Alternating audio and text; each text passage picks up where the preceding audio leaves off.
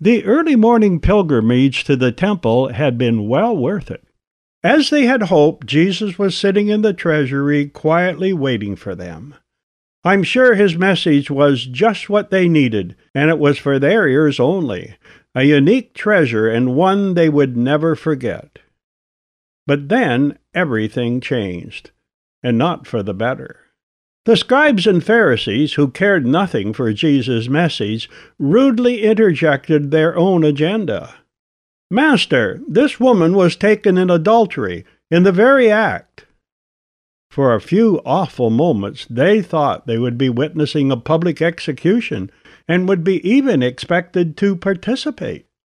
Instead, they witnessed full forgiveness and the complete reinstatement of this frightened woman. Everyone breathed a sigh of relief, and Jesus continued his lesson. I am the light of the world. He that followeth me shall not walk in darkness, but shall have the light of life.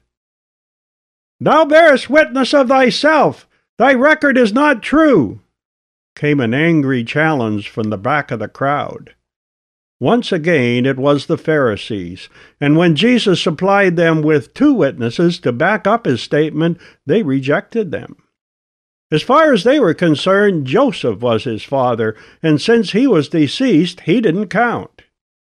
From this point on, things got really intense. In fact, if I had to give a title for today's lesson, I would call it Straight Talk. Verse 21 Then said Jesus again unto them, I go my way, and ye shall seek me, and shall die in your sins. Whither I go, ye cannot come. Only yesterday Jesus had said much the same thing, but this time he added some very ominous words. Ye shall seek me, and shall die in your sins. These were not the words of a loving Savior. The previous day he had spoken to the people in compassion and love. If any man thirst, let him come unto me and drink. But there was no come unto me for these men. Rather, ye cannot come. Isaiah had pointed out the danger of procrastination. Seek ye the Lord while he may be found. Call upon him while he is near. However, the problem with these men wasn't procrastination. No, it wasn't inaction. They had made a deliberate choice. They had shut their ears and closed their eyes to the truth. And by this time, willing ignorance had been turned into judicial blindness. As the old hymn writer has written, there is a line by man unseen that crosses every path, the hidden boundary line between God's mercy and his wrath. Ye shall seek me, and shall die in your sins.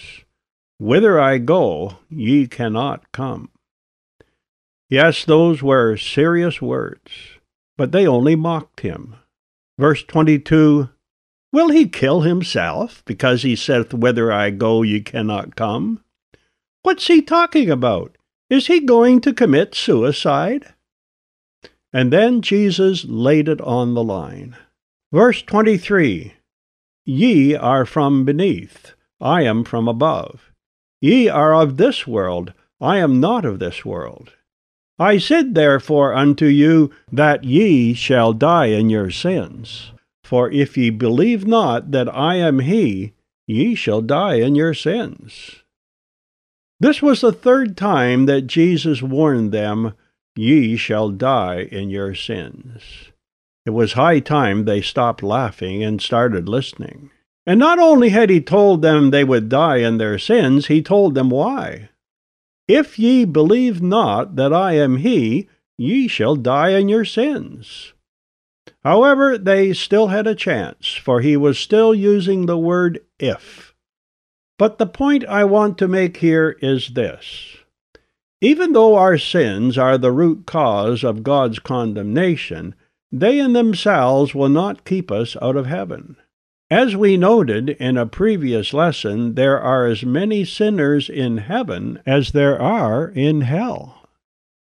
No, our sins will not prevent us from entering the pearly gates, but our rejection of the Lamb of God will.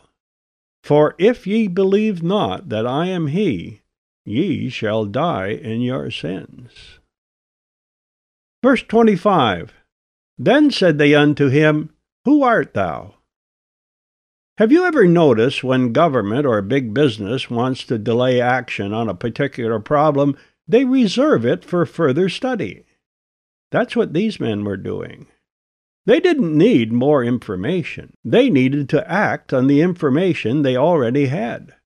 That's why Jesus said, Even the same that I said unto you from the beginning. No, Jesus had never been backward in supplying information about his identity. Actually, that's the chief reason why they hated him. He had publicly proclaimed the fact that he was the bread of life and the light of the world. And when they accused him of making himself equal with God, he readily agreed. In fact, he had totally infuriated them by claiming powers that could only belong to God. Remember what he said in John chapter 5 verses 21 to 23?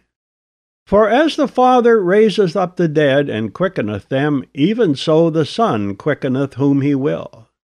For the Father judgeth no man, but hath committed all judgment unto the Son, that all men should honour the Son, even as they honour the Father. He that honoureth not the Son honoureth not the Father which hath sent him. And that was only the beginning. He went on to give them other examples of his equality with God and even supplied four witnesses to back up his statements. No, the last thing in the world they needed was more information, and Jesus didn't give them any. He simply said, Even the same that I said unto you from the beginning. And speaking of the beginning, one of Jesus' four witnesses had been actively involved in giving out information from the beginning of creation. Yes, from the very moment our first parents sinned, God's Word began to talk about a Redeemer. And I will put enmity between thee and the woman, and between thy seed and her seed. It shall bruise thy head, and thou shalt bruise his heel. And the coats of skins that God had provided to cover their nakedness pointed to the fact that without the shedding of blood is no remission. Yes, God's Word has always pointed the way to the Son of God, and Jesus had personally told these men where to look. John 5 and 39 Search the Scriptures, for in them ye think ye have eternal life, and they are they which testify of me. No, they didn't need more information. They needed a change of heart. And ye will not come to me that ye might have life. Returning to John chapter 8, verse 26. I have many things to say and to judge of you, but he that sent me is true, and I speak to the world those things which I have heard of him. They understood not that he spake to them of the Father. Some day Jesus will be the judge of all the earth. And when that time comes, there will be many things to say and to judge concerning these men. However, this was neither the time nor the place to deal with such matters. Their case would be heard when they stood before him at the great white throne judgment. For now I must speak to the world those things which I have heard of him. He had walked all the way back from the Mount of Olives in order to fulfill that commission, and had been repeatedly hampered by their interruptions. There would be time enough to judge them at a later date. Verse 28 Then said Jesus unto them, When ye have lifted up the Son of Man, then shall ye know that I am he, and that I do nothing of myself, but as my Father has taught me, I speak these things. And he that sent me is with me. The Father hath not left me alone, for I do always those things that please him. As he spake these words, many believed on him. From the context, it would appear that Jesus was addressing the Pharisees. However, there were others standing within the sound of his voice. Certainly his class would still be there, and I'm sure his words were having a profound effect on them. And no doubt the sudden introduction of the woman taken in adultery and the dispute that followed would have attracted a crowd of curious onlookers. So when verse 30 says, Many believed on him, it's quite possible that they came from all of these groups. Let's take another look at these words which had so profoundly affected them. Verse 28 When ye have lifted up the Son of Man, then shall ye know that I am he, and that I do nothing of myself, but as my Father has taught me, I speak these things. And he that sent me is with me. The Father hath not left me alone, for I do always those things that please him. As we all know, when Jesus' public ministry came to a sudden end and he had taught his last lesson, there was still much work to be done. Somehow, in spite of the testimony of John the Baptist, Jesus' own mighty works, the witness of his heavenly Father, and the testimony of the Scriptures, there would still be multitudes left unconvinced. Unthinkable, but true. Of course, the opposition of the religious leaders had greatly contributed to their reluctance. Woe unto you, scribes and Pharisees, hypocrites! For ye shut up the kingdom of heaven against men, for ye neither go in yourselves, neither suffer ye them that are entering to go in. However, as Jesus indicated here in verse 28, there would be a fifth witness. When ye have lifted up the Son of Man, then shall ye know that I am he. Yes, his crucifixion and the events that followed it would have a powerful effect on the people. Just as the brazen serpent had been lifted up in the wilderness and had brought life to many, so Jesus' crucifixion would sweep many into the fold. Ironically, that final blow that his enemies hoped would obliterate his memory forever would be the very thing that would manifest his glory. John chapter 12, verses 31 and 32. Now is the judgment of this world. Now shall the prince of this world be cast out. And I, if I be lifted up from the earth, will draw all men unto me. Yes, what his teachings and miracles had not yet accomplished, his crucifixion would. Think of the hardened centurion who, when he saw the earthquake and those things that were done, confessed truly this was the Son of God.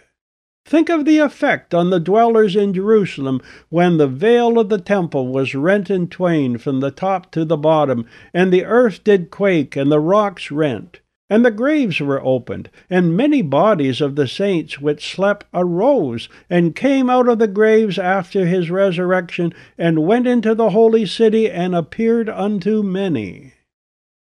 Yes, this tremendous outpouring of God's power would be enough to soften the hearts of many, and provide a harvest just ripe for the picking. Oh, there was no doubt that the healing of the lame man at the temple had stirred the hearts of many. And there's no doubt that Peter preached in great power.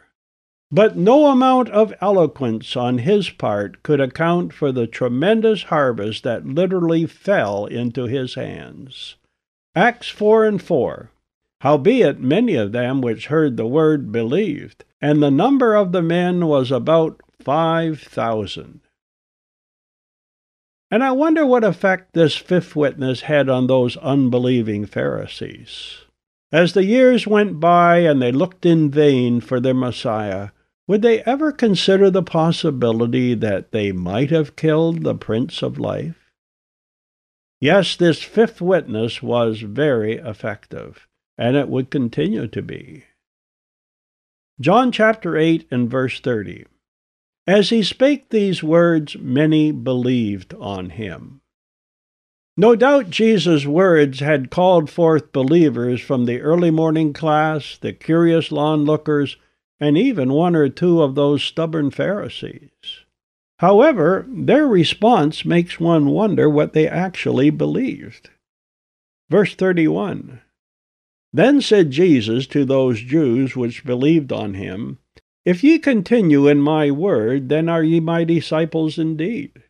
And ye shall know the truth, and the truth shall make you free. That was an interesting statement, wasn't it? If ye continue in my word, then are ye my disciples indeed. Certainly, salvation is by faith and by faith alone. However, if we want to be Jesus' disciples rather than perpetual babes in Christ, we must continue in His Word. Yes, we must obey Christ's commands. Of course, Satan doesn't want Christian disciples, or even Christians at all, so he has always spread the lie that obedience to Christ brings bondage. Nothing could be further from the truth. If ye continue in my word, then are ye my disciples indeed, and ye shall know the truth, and the truth shall make you free. Once again, Jesus was misunderstood. Verse 33 they answered him, We be Abraham's seed, and were never in bondage to any man. How sayest thou, Ye shall be made free? Jesus wasn't talking about national freedom, he was talking about spiritual freedom, but they immediately took offense. It was that old genealogy thing again. They were Abraham's seed and were never in bondage to any man. What a denial of the facts! They were presently in bondage to the Romans, and their history was one long record of disobedience and bondage. If it wasn't so pathetic, their statement would have been almost comical. Undeterred by their prickly response, Jesus carefully explains the other side of the coin, that is, spiritual bondage. Verse 34 Verily, verily, I say unto you, Whosoever committeth sin is the servant of sin. And the servant abideth not in the house for ever, but the Son abideth ever. If the Son therefore shall make you free, ye shall be free indeed. Yes, obedience to Christ's commands brings freedom, not bondage. Let me illustrate my point. Some years ago, our family owned a little Shetland sheepdog by the name of Heidi. Our eldest son, John, who has always loved animals, undertook the job of training her. As it turned out, she was a quick learner and a very obedient dog. I guess you could say she was a little more obedient than her master. John knew that the city bylaw required all dogs to be kept on a leash when in public but he just couldn't do it. And he got away with it because Heidi was so obedient. That was one of Heidi's good qualities, but she had a problem. She never understood how dangerous traffic was. However, because of her obedience, that was never a real problem. When they went for a walk and needed to cross the street, Heidi would stop and look up at John. No, she never looked for cars, she looked at John. When everything was clear, John would move his hand and say, Okay. That was the signal she was waiting for. She would bound across the street, looking neither to the left or to the right. When John went into a store, where of course dogs weren't allowed, he would simply say, Stay, and Heidi would sit outside. She might fidget a bit and look through the door, but she stayed. None of this is possible in the life of a disobedient dog. Whether the law required it or not, they must be kept on a leash. They can't run, as all dogs simply love to do. All they can do is pull at the leash and make life miserable, for themselves and, of course, for their master. The man wants to walk, and the dog wants to run, but unfortunately they're bound together. And then there's that whole thing about investigation. Dogs want to stop and sniff, but their masters want to keep going. Two different gears and two different interests, and the whole thing becomes a tug of war. Heidi had no idea there were problems like that. As long as she kept her eye on John, she was free to run ahead or lag behind and investigate. Her master could enjoy his walk, and Heidi could enjoy her run. Now I ask you, which of these dogs was free? Verse 36 If the Son therefore shall make you free, ye shall be free indeed. I know that ye are Abraham's seed, but ye seek to kill me, because my word hath no place in you. Certainly, this part of Jesus' message would have been directed squarely at the Pharisees. They were Abraham's seed, but so was the rich man who was in hell. Father Abraham, have mercy on me and send Lazarus. Yes, they were Abraham's seed, but they weren't God's children. Jesus had always maintained that God was his Father. However, they had refused to believe him. Well, Jesus didn't accept their genealogy either. Verse 38 I speak that which I have seen with my Father, and ye do that which ye have seen with your father. They answered and said unto him, Abraham is our father. Jesus saith unto them, If ye were Abraham's children, ye would do the works of Abraham. But now ye seek to kill me a man that hath told you the truth which I have heard of God. This did not Abraham. Ye do the deeds of your father. Then said they to him, We be not born of fornication. We have one Father, even God. Jesus saith unto them, If God were your Father, ye would love me. For I proceeded forth and came from God, neither came I of myself, but he sent me. Why do you not understand my speech? Even because ye cannot hear my word. Ye are of your father the devil, and the lusts of your father ye will do. He was a murderer from the beginning, and abode not in the truth, because there is no truth in him. When he speaketh a lie, he speaketh of his own, for he is a liar, and the father of it. Yes, Jesus was speaking plainly now and he was clearly setting down the lines of demarcation. Ever since the days of Adam and Eve, and even before, there has been a struggle between light and darkness, and so it was here. Verse 38 I speak that which I have seen with my Father, and ye do that which ye have seen with your Father. Yes, there are two sides and two fathers. And as we all know, children often bear a family resemblance. Sometimes the way they look and the way they act is almost uncanny. And that's not only true of the human family. We are told in Scripture that Jesus is the express image of his heavenly Father. And do you remember what he said to Philip? He that has seen me has seen the Father. Well, the Pharisees claimed they were the sons of Abraham, but they didn't bear the family resemblance. Abraham believed God, and they didn't. Abraham followed God, and they fought against him. Yes, God so loved the world that he gave his only begotten Son, and they were doing their best to get rid of him. No, they bore the image of a different father. Verse 44 Ye are of your father the devil and the lusts of your father ye will do. He was a murderer from the beginning, and abode not in the truth, because there is no truth in him. When he speaketh a lie, he speaketh of his own, for he is a liar, and the father of it. And because I tell you the truth, ye believe not. Which of you convinceth me of sin? And if I say the truth, why do you not believe me? He that is of God heareth God's words. Ye therefore hear them not, because ye are not of God. Lies, hatred of the truth, and murder. Yes, they manifested all the characteristics of their father. And their only defense was to hurl insults. Verse 48 Say we not well that thou art a Samaritan and hast a devil? Just like the crowd in chapter 7, they said he was demon possessed.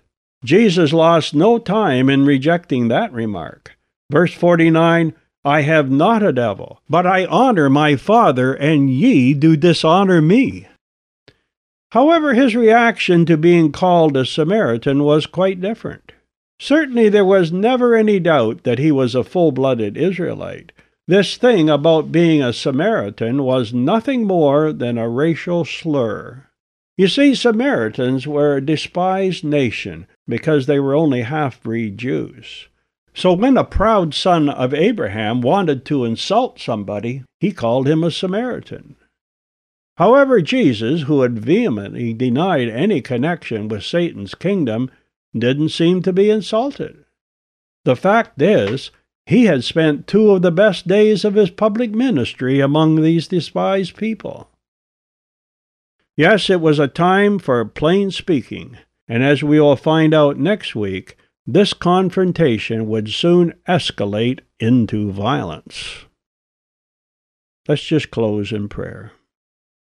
Heavenly Father, it amazes us when we see the reception that Jesus got, the one who had come to seek and to save that which was lost. Help us, Heavenly Father, to be His disciples, to be obedient, and to find true freedom. We ask this now in Jesus' name. Amen.